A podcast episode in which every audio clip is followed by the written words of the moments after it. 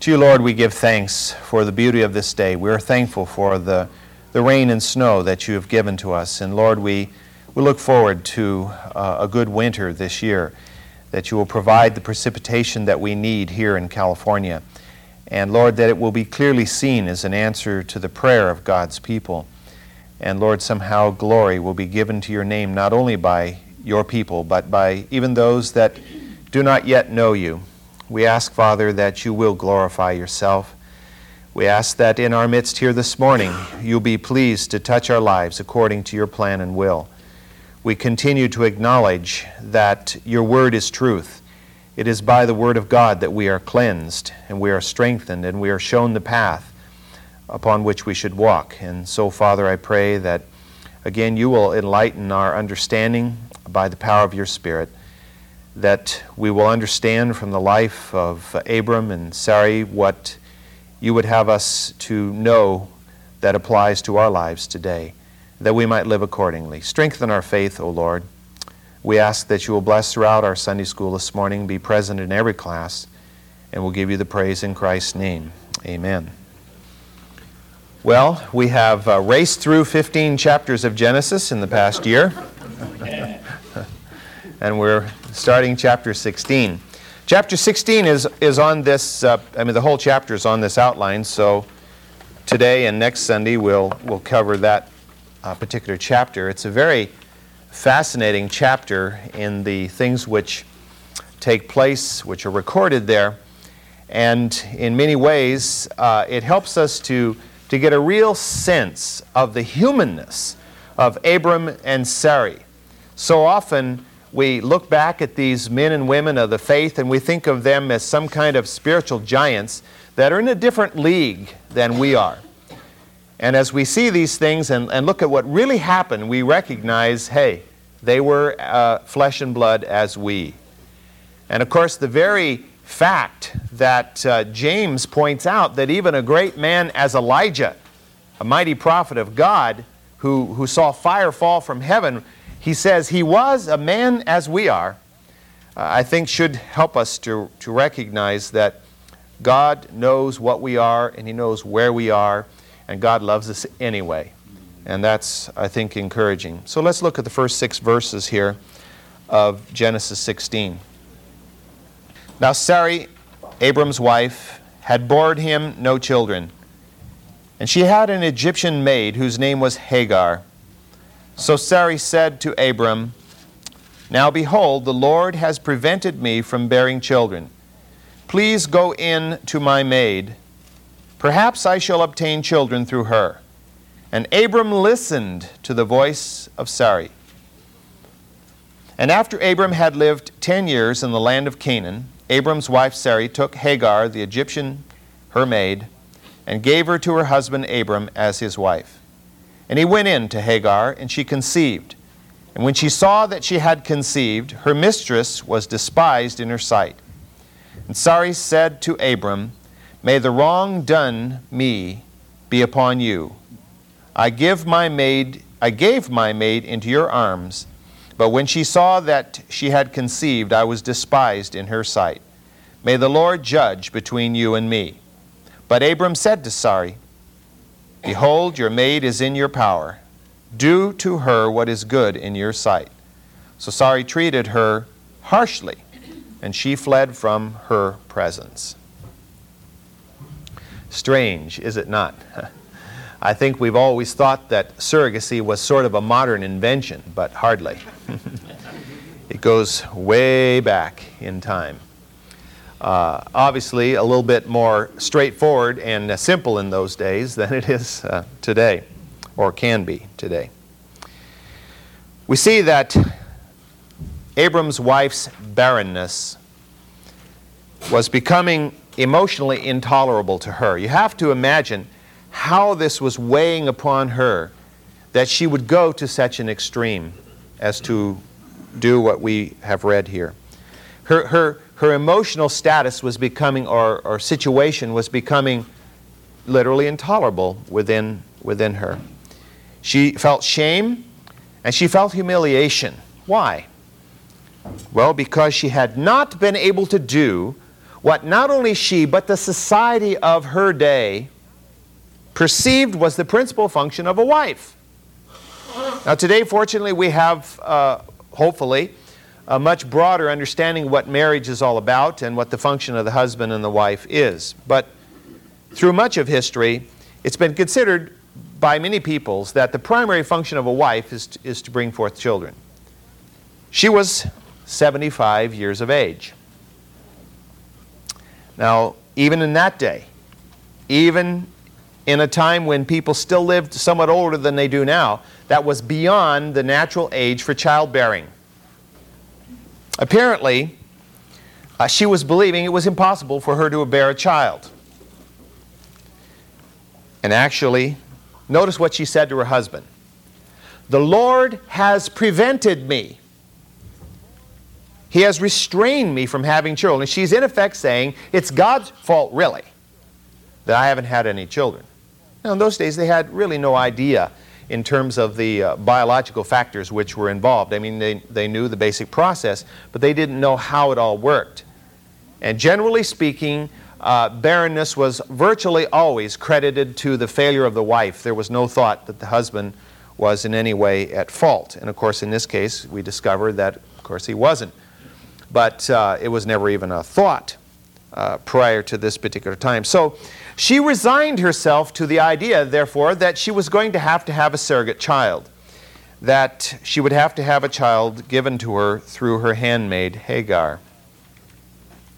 Now, this was not a new idea to her. It was apparently, from what we can determine, a, an accepted practice in that part of the world in that time. A child born of the union of the head of a household or a clan chief to one of his wife's maids that had been given to him as wife or concubine, that particular child would become the actual child of the husband and of his wife that had been barren. In other words, she herself would become its mother. Obviously, not by flesh, but by legal standing. Now, think about this for a moment. It was not easy for Sarai to do this because she was giving her husband. As far as we know in Scripture, there's nothing to indicate that Abram and Sarai had not been first husband, first wife for each other. They had been married, we don't know how long. There's no indication in Scripture how long they had been married, but we have to assume they'd been married for decades and decades. Neither had known another man or a woman, and now for her to turn her husband over into the arms of another woman, this was not an easy thing for her to do. I think it emphasizes how stressed out she really was by this whole problem. How much she desperately felt that she had to somehow provide for her husband that child, that heir to all that he had built up. She was desperate and this is, an, is the act of a desperate woman. It, of course, displayed impatience, and that's why I've entitled this sections, the, the section, The Impatience of Abram and Sarai, because they're moving ahead of God's plan. They're not waiting, they're, they're deciding to do it their way. They figure this must be what God meant. It also displays a weakening of faith, but it doesn't display a lack of faith, and we'll note why that is so a little bit later. But what is very interesting to me is it serves as a wonderful illustration of that often quoted non biblical proverb that God helps those who help themselves. I've heard that quoted so many times, and I've heard people quote that as if it came right out of the pages of Scripture. Well, God helps those who help themselves, you know. Well, I guess that would give a looter a good uh, biblical proverb to work under, wouldn't it? In reality, the Bible teaches the opposite.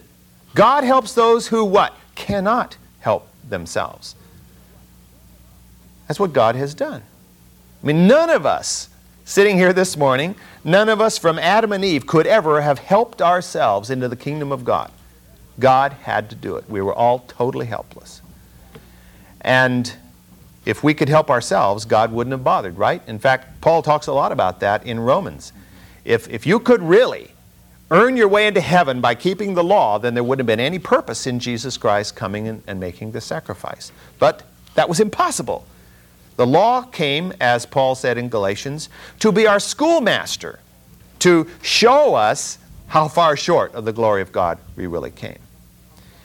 And so we have an illustration here, though, of the idea, at least put into practice, that God is going to help those who help themselves. So we're going to help ourselves, and obviously this has got to be God's way of doing it. the passage we read here, and there are many other passages in Scripture that demonstrate this truth, that when we try to carry out God's plan, what seems to be God's purpose, in the strength of the flesh, in human wisdom, we will fail miserably. Sometimes we wonder, and of course it's very difficult for us to understand the whole situation without being in it, but sometimes we wonder why some churches fail so miserably. And I think sometimes it's simply because the effort to found and to develop that church was, was put forth in the flesh. Somebody has been trained in seminary, you know, and he's learned all the greatest, you know, the ABCs of church growth. And, and he goes there and he tries to put it into action, but without really seeking the mind and the strength of God and bringing a core group of people that will pray. I, I'm being more and more convinced that prayer is at the absolute root of it all. If you don't have prayer, you might as well just give up the whole thing. It's not going to happen. It's not going to happen the way God wants it anyway. It's going to happen like it did here. It's going to be a mess. And uh, I feel that uh, this seems to be borne out over and over again in Scripture. Now, why had they not had a child before now? I mean, God knew that Abram and Sarai are getting older and older. I mean, you know, 75 and 85, not exactly uh, young squirts anymore. Uh, and even though uh, Abram would live to be 175, you know, he was only about halfway to the end at this point. It was still past the normal childbearing years of, of, of that life in those days. So, why was God delaying? Why was he taking so long to fulfill his promise? He had made a promise. But God was putting their faith to the test. And God does that. Now, why does God put our faith to the test? Well, He does it to strengthen us.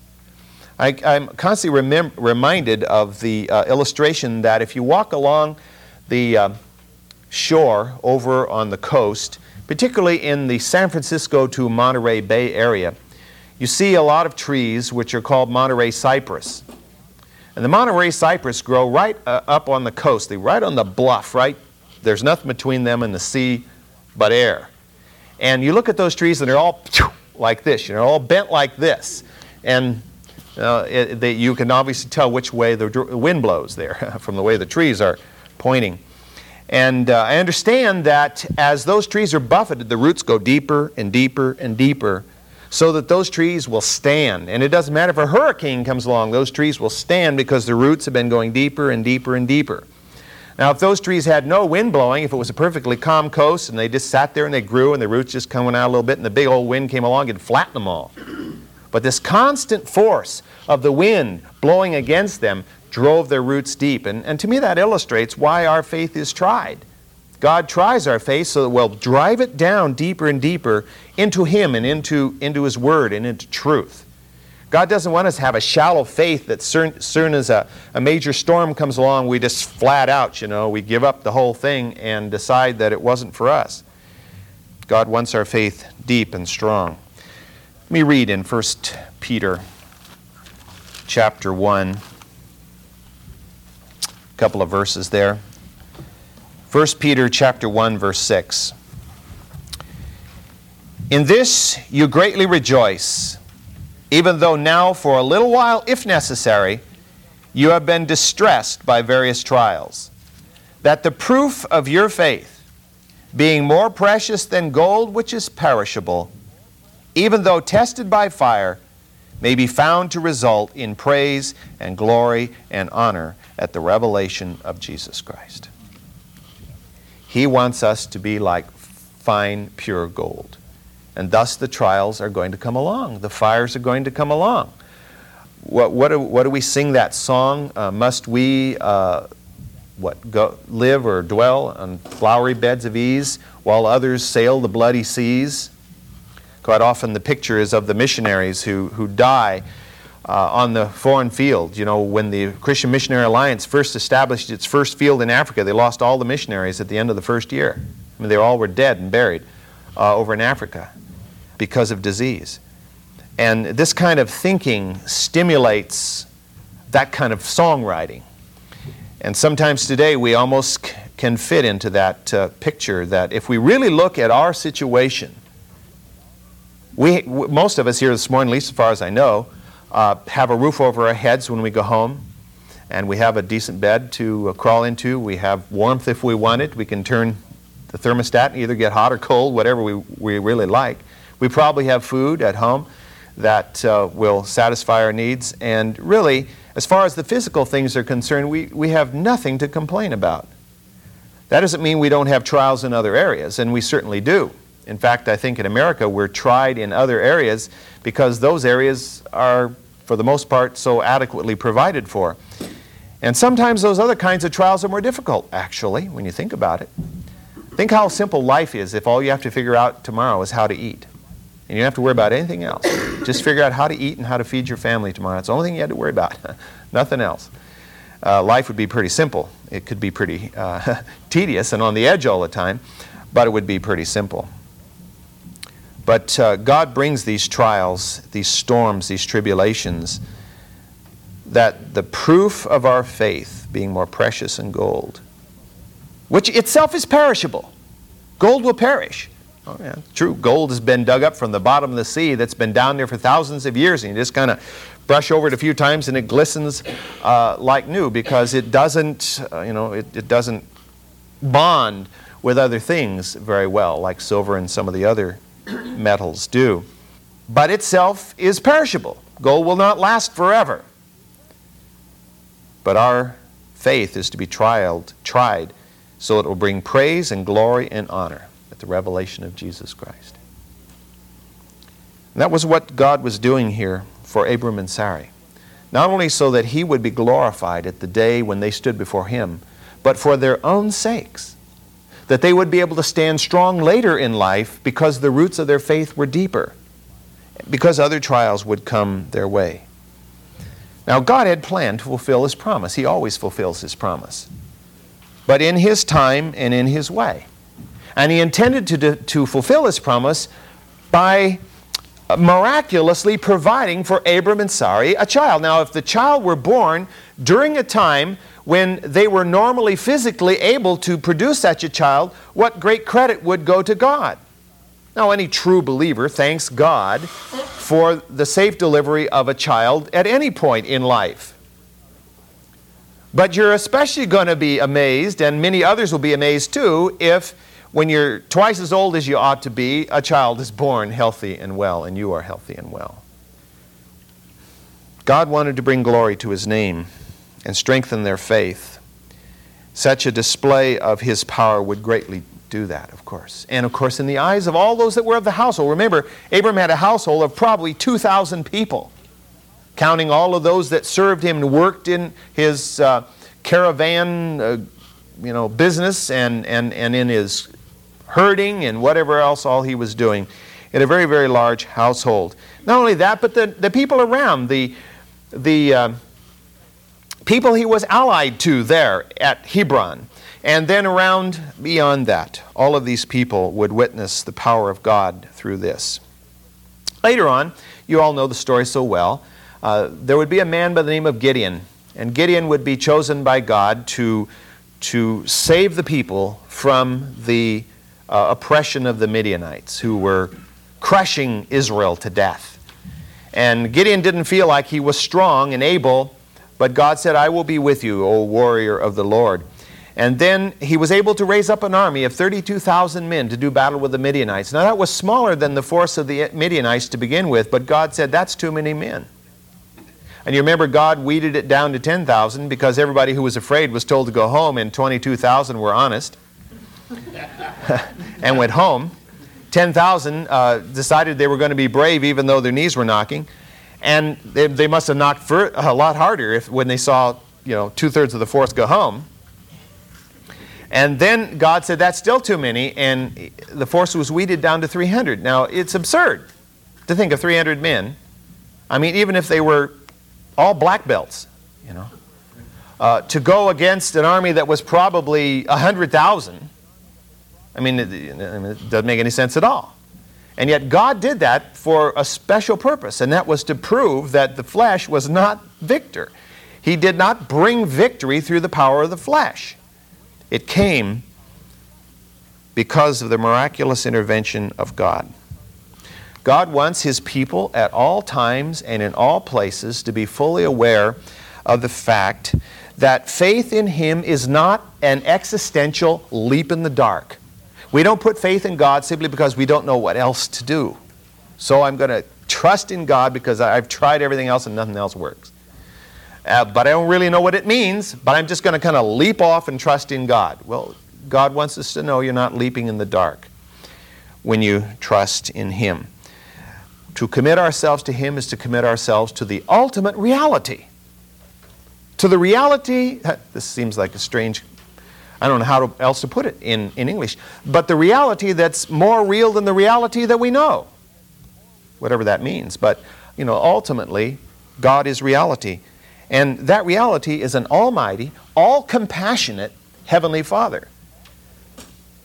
And as I've emphasized several times before, there are many people who study the Bible. In fact, I, I may have told you this, but back when I was in part of my undergraduate training, I had a professor who basically, this was at a state university, who basically said that the uh, Old Testament gives us a picture of a paranoid God. A God who's so concerned about his, about his uh, uh, you know, power and, and, and about people believing in him that he went around striking people dead and doing all these kinds of things. That, you know, I, I didn't argue with the, the person at that particular time about that, but the Old Testament, as you read it carefully, is just as illustrative of a compassionate, loving, kind God as is the New. There is no difference between the God of the New and the God of the Old Testament. He's the same God. Jesus Christ is the same yesterday, today, and forever. Uh, he's not different in the new from what he is in the old. And you read the Old Testament in detail, and it just keeps coming out of page after page after page of Scripture. And some think that in the New Testament, God's justice doesn't show through. Well, it does. God is the same, He has not changed. And uh, you know, the principles of the new are found all in the old. I mean, the same principles that you find in the old are the principles of the New Testament. And to me, this illustrates this almighty, all compassionate Heavenly Father. Now, it's really important, I think, for us to note that the failure of Abram and Sarai at this point did not prevent God from carrying out his plan. And it did not negate his promise. Why not? Well, I've given what I believe are two reasons. First of all, God's promise in this case was not conditional. Now, many of God's promises are condition, conditional. In other words, God will bless in this way if we do this, thus and so. And of course, you, you read back in the Pentateuch about the things that God said. These will be your blessings if you do these things, and if you do these things, this will be the curse that will come upon you. And they stood on the two mountains, you know, Ebal and uh, Gerizim, and they echoed back the curses and the blessings to each other under the orders of Moses' assistant. What's, what's the guy's name? Joshua. Thank you. Joshua. Jacob kept coming in mind. He said, It's not Jacob. Joshua, right. God's promise here is not conditional. Remember, we, we looked at this particular chapter, the 15th chapter, last week, and we saw that God made a unilateral covenant with, with Abram. God alone passed between the pieces. Abram did not. God made the covenant. It was one sided. And as I mentioned before, that's very parallel to the new covenant made through Jesus Christ. It was unilateral. God chose to send His Son, and His Son came to die for us, irrespective of what we did or who we were, because while we were yet sinners, Christ died for us. And so that is, is what we see here. Uh, if we are truly born again believers,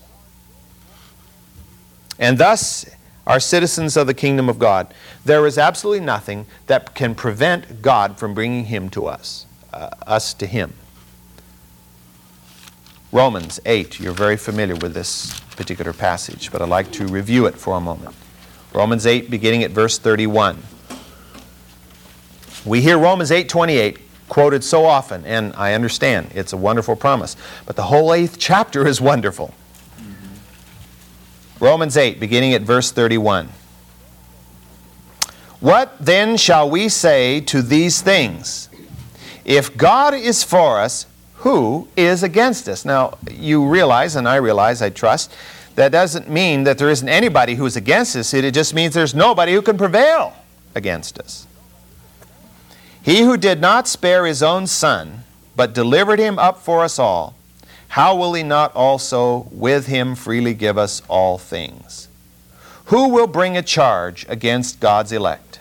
God is the one who justifies. Who is the one who condemns? Christ Jesus is he who died, yes, rather, who was raised, who is at the right hand of God, who intercedes for us. Who shall separate us from the love of Christ? Shall tribulation, or distress, or persecution, or famine, or nakedness, or peril, or sword? Just as it is written, For thy sake we are being put to death all day long. We were considered as sheep to be slaughtered. But in all these things we overwhelmingly conquer through him who loved us. For I am convinced that neither death, nor life, nor angels, nor principalities, nor things present, nor things to come, nor powers, nor height, nor depth, nor any other created thing shall be able to separate us from the love of God which is in Christ Jesus our Lord.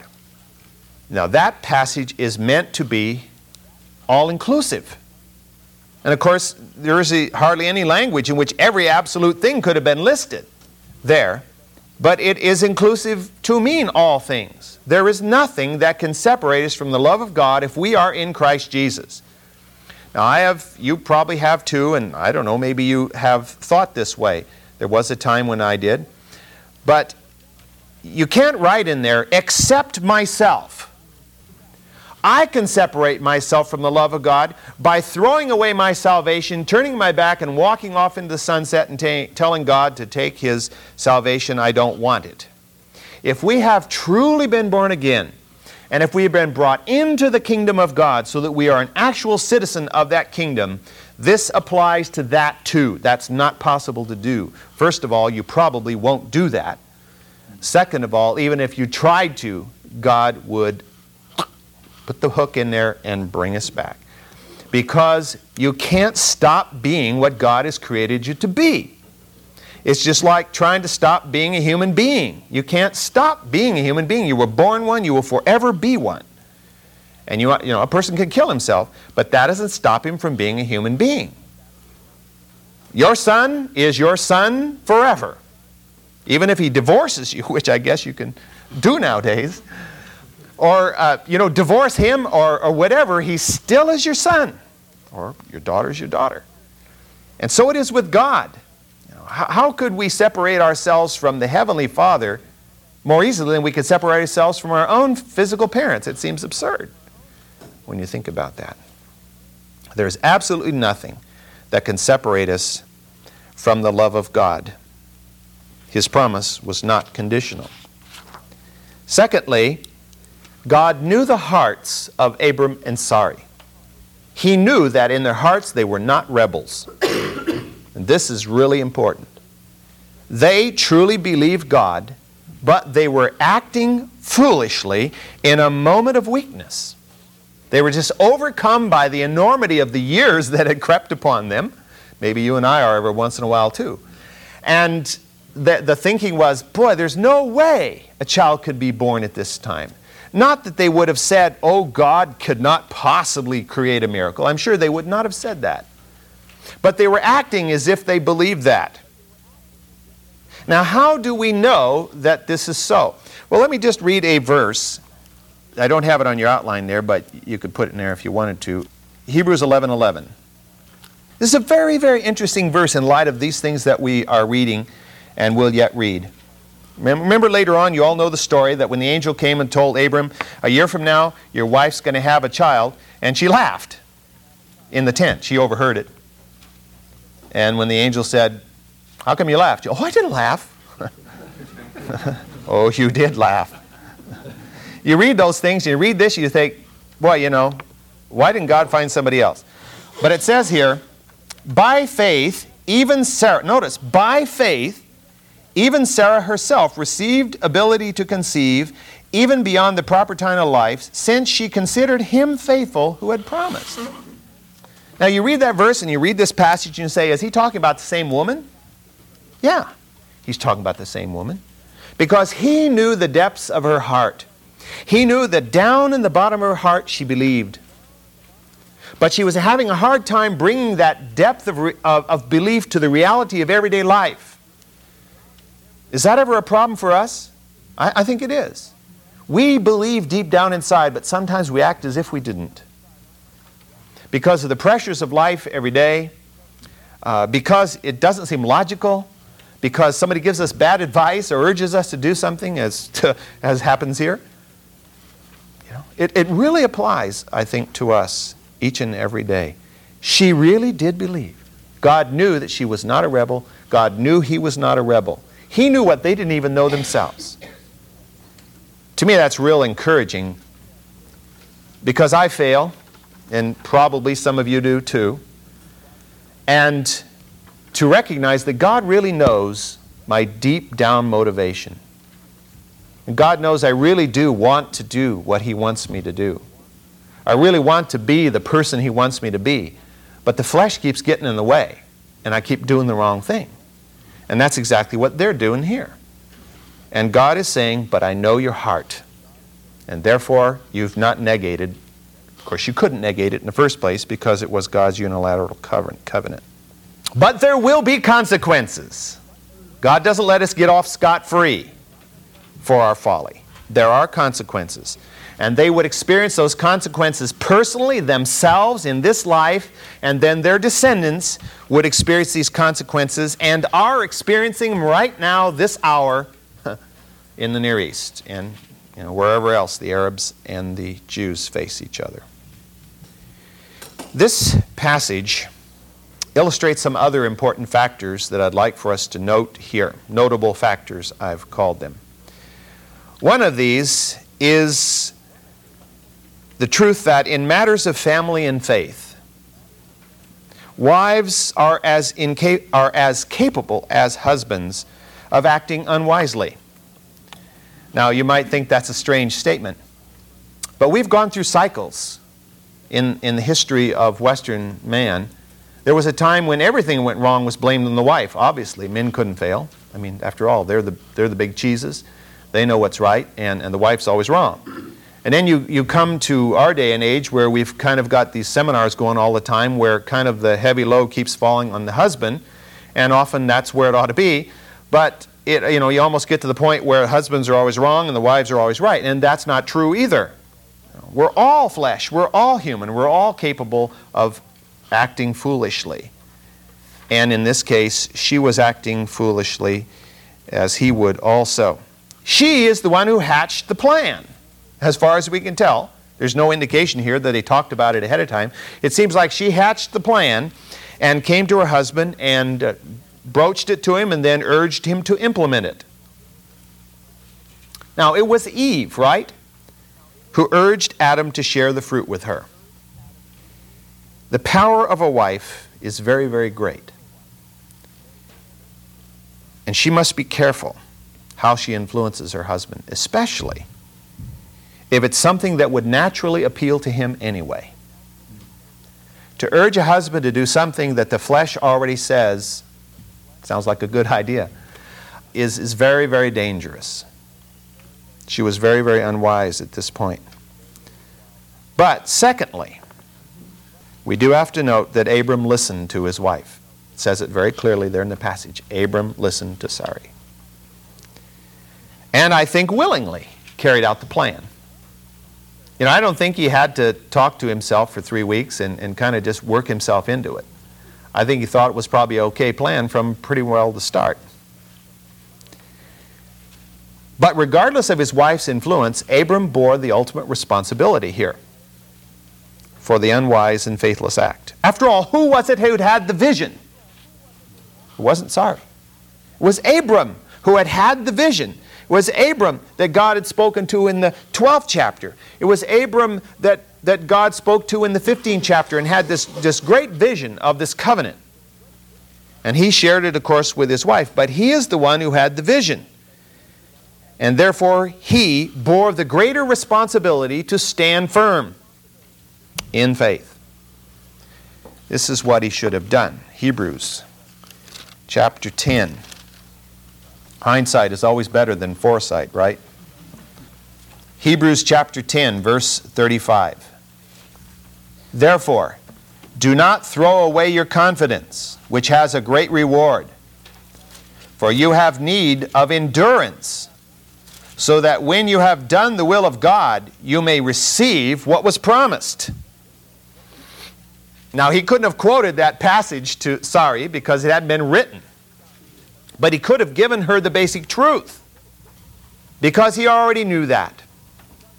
God had promised. God cannot lie. Therefore, it must be. We must have patience, even if it takes what seems like forever. That's the way he should have reacted. But he didn't. He acted in the flesh, not by faith. Now, this is, of course, just guesstimation, but I really feel probably Hagar was not physically unattractive. She probably was, you know, appealing to him. And I think he found this a wonderful opportunity to indulge the flesh without serious thought of possible long lasting repercussions. I mean, after all, it's his wife that's urging him to do it, and that would be the main hang up, right? So if she's the one urging me to do it, what could, what could else come out of this that wouldn't be okay? Well, little, little did he realize it would be a son. and that that would be one gigantic problem. yes. Yes, very much so. And then, thirdly, even if this particular practice was socially acceptable in those days and legal, and could produce what would legally be considered in the eyes of man a son to Abram and Sarai. It made no sense at all, given, given the implications of God's promise. The, the implication of God's promise was, of course, that the child would be of Abram's body. Didn't say specifically of Sarai's body, but that was the clear implication. The implication was that it would be one that would come from this man's line. Hagar was an Egyptian. Now, that means she not only was not a Hebrew, she wasn't even of the same son of Noah. She was of Ham, not of Shem. So, no matter how you looked at it and what way you cut it, the child would be a half breed. The child would not be one that came from Abram's line. Half of him would be descended from the line of Ham, totally foreign to the promise of God through the line of Shem. And then lastly, fourthly, or D as it is there, um, Abram, we're told in this passage, had lived in Canaan 10 years. Now, what that means is that from the time he left Haran until this moment had been 10 years. He had traveled through Canaan. He'd gone all the way down to Egypt. He'd had his little to do down in Egypt. And, and they'd come back and uh, they had lived in Canaan again and they'd chased after Chedorlaomer and, and met Melchizedek and come back to Hebron again. And, and all of that happened in a 10 year span. Ever think about, I'm sure you have, and I've thought about it often, um, awful lot of that 10 years we don't know anything about. Probably because life was pretty humdrum in between, you know, herding sheep and running caravans and just kind of doing the normal things of life. It doesn't make for exciting reading. But 10 years had passed. So this is an inclusive statement of all of the time from the time he left Haran to this, this particular moment. He was 75, we're told in the scripture, when he left Haran. Thus, he is now 85. And this is confirmed when we read a little bit later in the passage that when Ishmael was born, he was 86. So it, you know, just, it just comes out exactly where he was. Well, lo and behold, what is the, what is the phrase? Uh, the well laid plans of mice and men. Is it well laid or what kind of way laid? Uh, go off astray or gang affagay or whatever it was. best laid, oh, okay. The best laid plans of mice and men.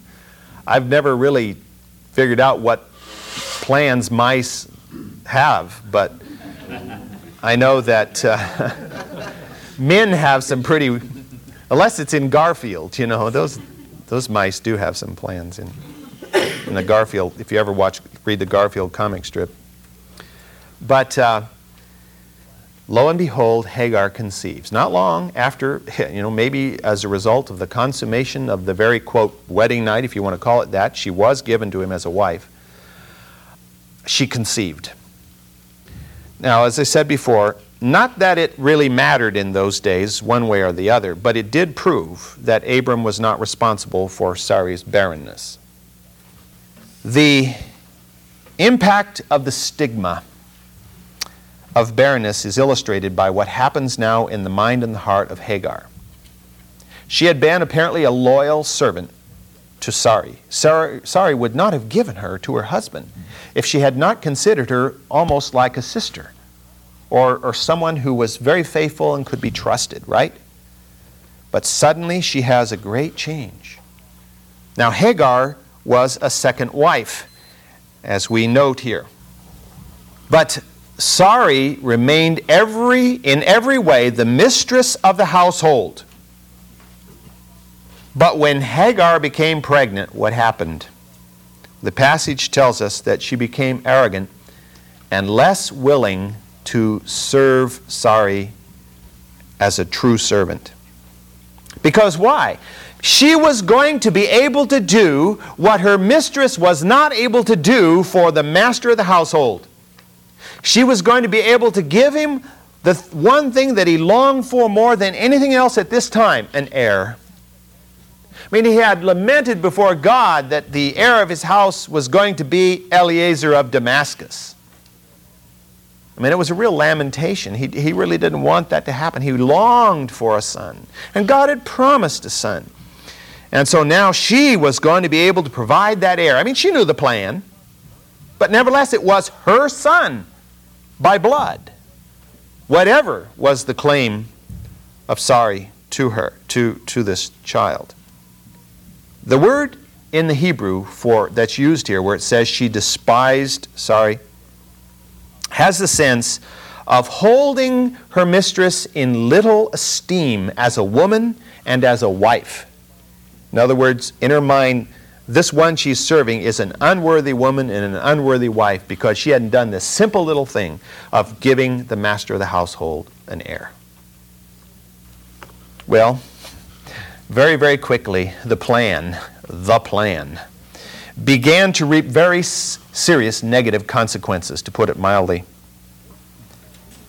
It had seemed so logical, and it was so acceptable in that culture to do this.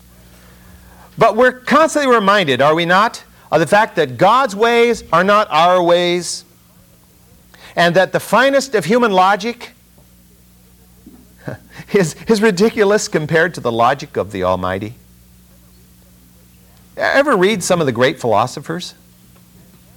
And, and they make such arrogant statements. And, and they're so wide of the mark. And to realize that some of the most brilliant minds that have ever lived are so much further from the truth than the simplest little peasant who trusts in his Maker. But God constantly emphasizes the fact that it's, it's the meek and the lowly that he honors, and the haughty he rejects and despises. They had, a, a, they had walked in accordance with the standard of the world. They had done nothing that was not acceptable to the standard of the world. But over and over again, the scripture clearly makes it obvious to us that we're not to simply live by the standard of the world. We're called to a higher standard. The standard of God's Word, which is why I hope we study it. It's a higher standard. There's no way that we can bear witness to a pagan society, no way that Abram and Sarai could bear, bear witness to a pagan society if they rose no higher than that society. If they lived at the level of that society, if they lived according to the uh, standards of that society, what witness were they? We're supposed to be a light shining in darkness. But if we're living in the same darkness, there's not much light there. We all become a bunch of black holes, so to speak. The truth that applies to them applies to us. Scripture tells us that we're to be the light and the salt of this world, does it not? But what kind of light and salt are we if we don't act any differently from the world? If nobody really knows what we are and what we stand for, if nobody, you know, you, you every once in a while you, you hear about somebody who, uh, someone at work suddenly discovers they're a Christian, they've been working alongside them for 20 years and never knew that they were any different. You think, you know, that's really living at the world standard. If, if there's nothing that shows up that's any different, there's something very, very wrong. Because Jesus made this point very clearly, I think, in the Sermon on the Mount. Let's just read a few illustrations from that. And of course, it's, it's made clear all through Scripture. But to me, these are, are pretty pointed. And I've just picked a few here from Matthew chapter 5, verse, verse 13. We read, You are the salt of the earth. If the salt has become tasteless, how will it be made salty again? It is good for nothing any more, except to be thrown out and trampled underfoot by men. You are the light of the world. A city set on a hill cannot be hidden, nor do men light a lamp and put it under a peck measure, but on a lampstand. And it gives light to all, all who are in the house. Let your light shine before men in such a way that they may see your good works and glorify your Father who is in heaven. And then he goes on to, to make some very interesting statements. In verse 21, he says, You've heard that the ancients were told, You shall not murder and whoever commits murder shall be liable to the court. But I say to you that everyone who is angry with his brother shall be guilty before the court. And whoever shall say to his brother, Raca, shall be guilty before the Supreme Court. And whoever shall say, You fool, shall be guilty enough to go into fiery hell. And down in uh, verse 27 and 28, another similar statement. You have heard that it was said, You shall not commit adultery. But I say to you that everyone who looks on a woman to lust for her has committed adultery with her already in his heart. Now, Jesus is, of course, here simply showing that sin is deeper than just the outer act, outward act. It comes out of the heart. But he's also illustrating that the standard for the true believer has got to be higher than the standard of the world. You don't just not stick the knife in the person's back. You've got to have a heart that forgives that person and doesn't want to stick the knife, but you refrain simply because you're a Christian. That doesn't really make you different from the world. If you want, if you've got murder in your heart, as far as God is concerned, you're no different from the world. You may, you know, it may make a difference to that person if you don't stick the knife in the back. But in, in God's eyes, the guilt is the same and, and the same with adultery. And so the true believer has got to walk according to a higher standard. And what is so tragic is that in the church in America today, we're finding those standards are kind of coming down. And, and the standard Christians are living by is becoming more and more the standard of the world. The world is infiltrating the church in a horrendous way. Uh, and, and this, of course, is destroying the witness of the church. And as you know, the church has become quite politicized, which doesn't really seem to, to fit in, in accordance to the teaching of Scripture. So there's really uh, a, a, serious situation going on. And uh, only God, I believe, can turn that situation around. Well, let me just, uh, we're running out of time. Let me just uh, end with, um, with this. Whenever God's commands are ignored or are intentionally violated, the consequences are always very, very serious. Because I think this is at the heart of it. God's commands are not the arbitrary declarations of a capricious God, but they are the loving warnings of an all wise Heavenly Father. God does not give us His commandments because He wants to see us jump through hoops. He gives us His commandments because He is the Maker and He knows what will make us fulfilled, what will bless us. And thus the commandments were put in. Every once in a while, maybe you've done as I've done and thought, why, why did you really command that, Lord? It should be a whole lot easier if that wasn't the thing I, I could, could not do, you know.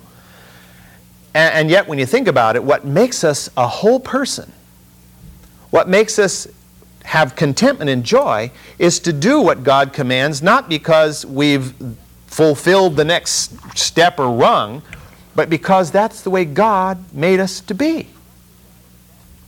And we've got to rise above the standards of the world. Because the standards of the world are geared according to the teaching of the father of lies, of the prince of the power of the air, of the evil one. And as the scripture says, he is a liar from the beginning. You know, and whether it's the playboy mentality or whatever kind of mentality we're talking about, it's a lie. It just isn't the way it is. Not only is it not the way it is in God's eyes, it's just not the way it is when it comes to trying to fulfill even the desires of the flesh. It's all a lie and it's all empty. And Abram and, and Sarai will uh, pay a very, very heavy price. As we'll note next week, Sarai is worse off after Hagar becomes pregnant than she was before. I mean, it was literally frying pan to fire. Know, that's, that's the way it goes, isn't it? frying pan to fire situation. And of course, Abram would be drugged along with it. And it would be worse for him than it was before. Suddenly, instead of peace in the household, he's got chaos. He's got women hating each other and blaming him. And uh, it's just not built for tranquility.